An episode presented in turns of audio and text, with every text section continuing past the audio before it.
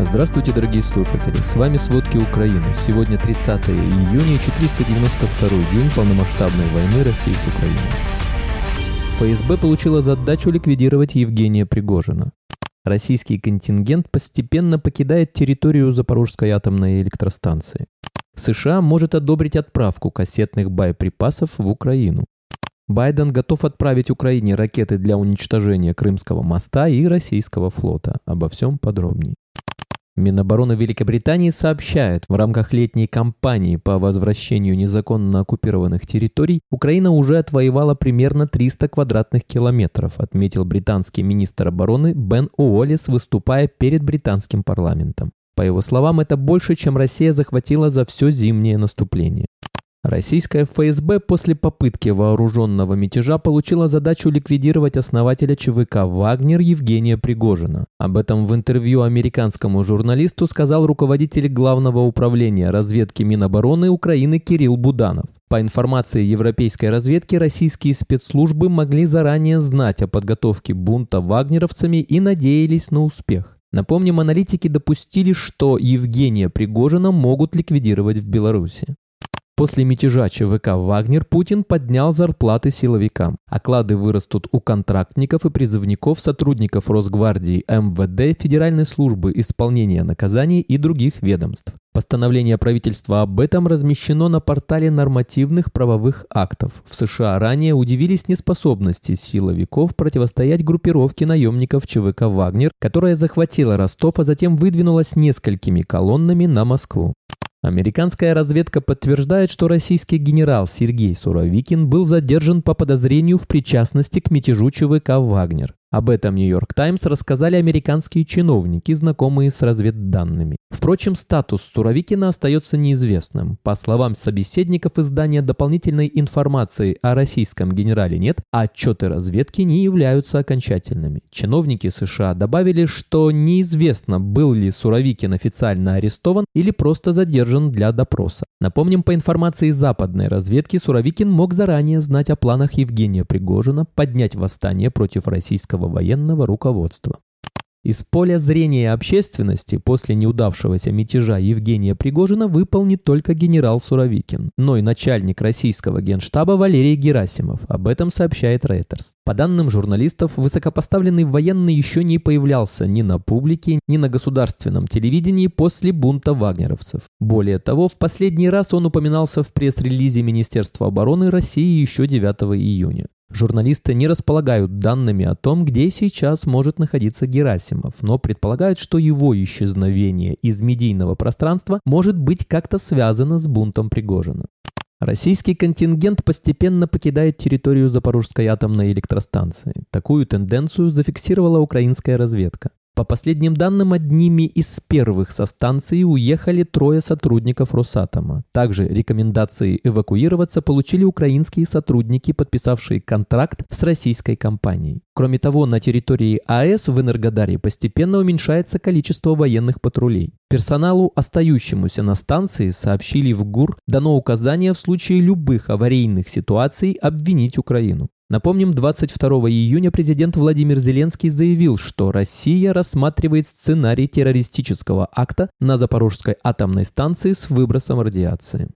Российская армия в четверг 29 июня накрыла огнем жилые кварталы Херсона. Об этом сообщил глава местной ОВА Александр Прокудин в своем телеграм-канале. Под обстрел попали жилые дома, автомобили, а также два объекта социальной инфраструктуры, медицинское учреждение и школа, в которой был размещен пункт несокрушимости. По предварительным данным пострадали двое мирных жителей. Двух мужчин 34 и 51 года госпитализировали в больницу с ожогами конечностей и лица.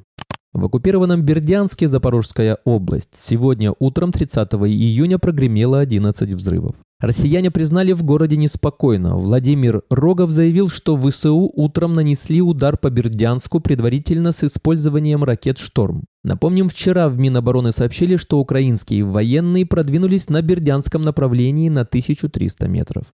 Совет исполнительных директоров Всемирного банка 29 июня утвердил выделение Украине полтора миллиарда долларов кредита. Средства гарантированы правительством Японии. Об этом сообщают пресс-служба банка и премьер-министр Украины Денис Шмыгаль. Во Всемирном банке отметили, что средства будут направлены на укрепление системы социальной защиты Украины для оказания помощи самым бедным и наиболее уязвимым слоям населения. Кредит также поддержит реформы, повышающие подотчетность и прозрачность использования государственных ресурсов. На сегодняшний день группа Всемирного банка мобилизовала более 37,5 миллиардов долларов для помощи Украине.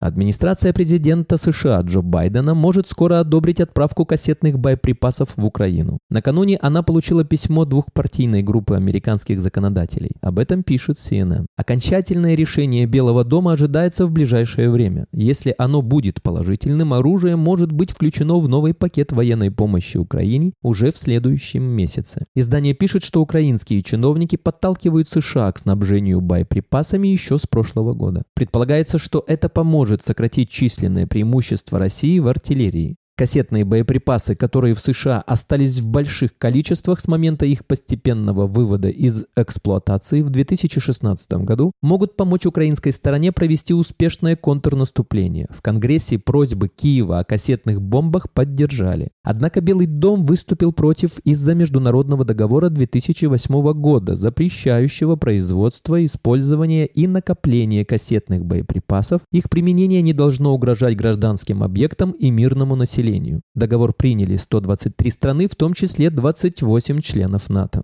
Власти Колумбии намерены направить дипломатическую ноту протеста России из-за ракетной атаки по Краматорску. Об этом в своем твиттер-аккаунте написал президент страны Густаво Петро. Он сообщил, что в результате ракетного удара пострадали трое граждан Колумбии, которые находились в Краматорске. Напомним, вечером 27 июня российская армия нанесла по Краматорску два ракетных удара. Одна ракета попала в кафе, где находились посетители, здание рухнуло. Вторая ракета попала в частный сектор поселка Беленькая. В общей сложности в результате атаки погибли 12 человек, в том числе трое детей. Спасли 11 человек.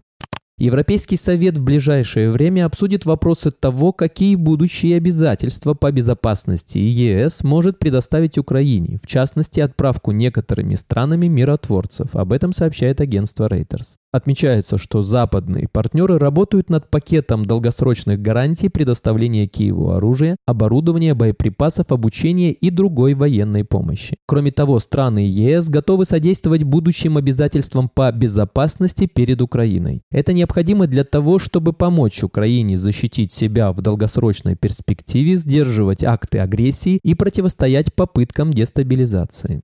Байден готов отправить Украине ракеты для уничтожения Крымского моста и российского флота. Власти США близки к одобрению поставок Украине ракетных комплексов «Атомс». Об этом со ссылкой на американских и европейских чиновников в четверг сообщила газета Wall Street Journal. Вопрос ожидает решения на высоком уровне. Ранее Белый дом был настроен скептически, но теперь пришел к выводу о необходимости поддержать Украину в ближайшие недели. Якобы Белый дом сподвиг на поставки мятеж который провел глава ЧВК «Вагнер» Евгений Пригожин. Ракеты имеют дальность 300 километров и позволяют Украине уничтожить Крымский мост и российский флот в Севастополе. В России удар можно будет нанести по многим городам-миллионникам – Воронеж, Ростов, Смоленск, Брянск, Курск, Белгород и другие.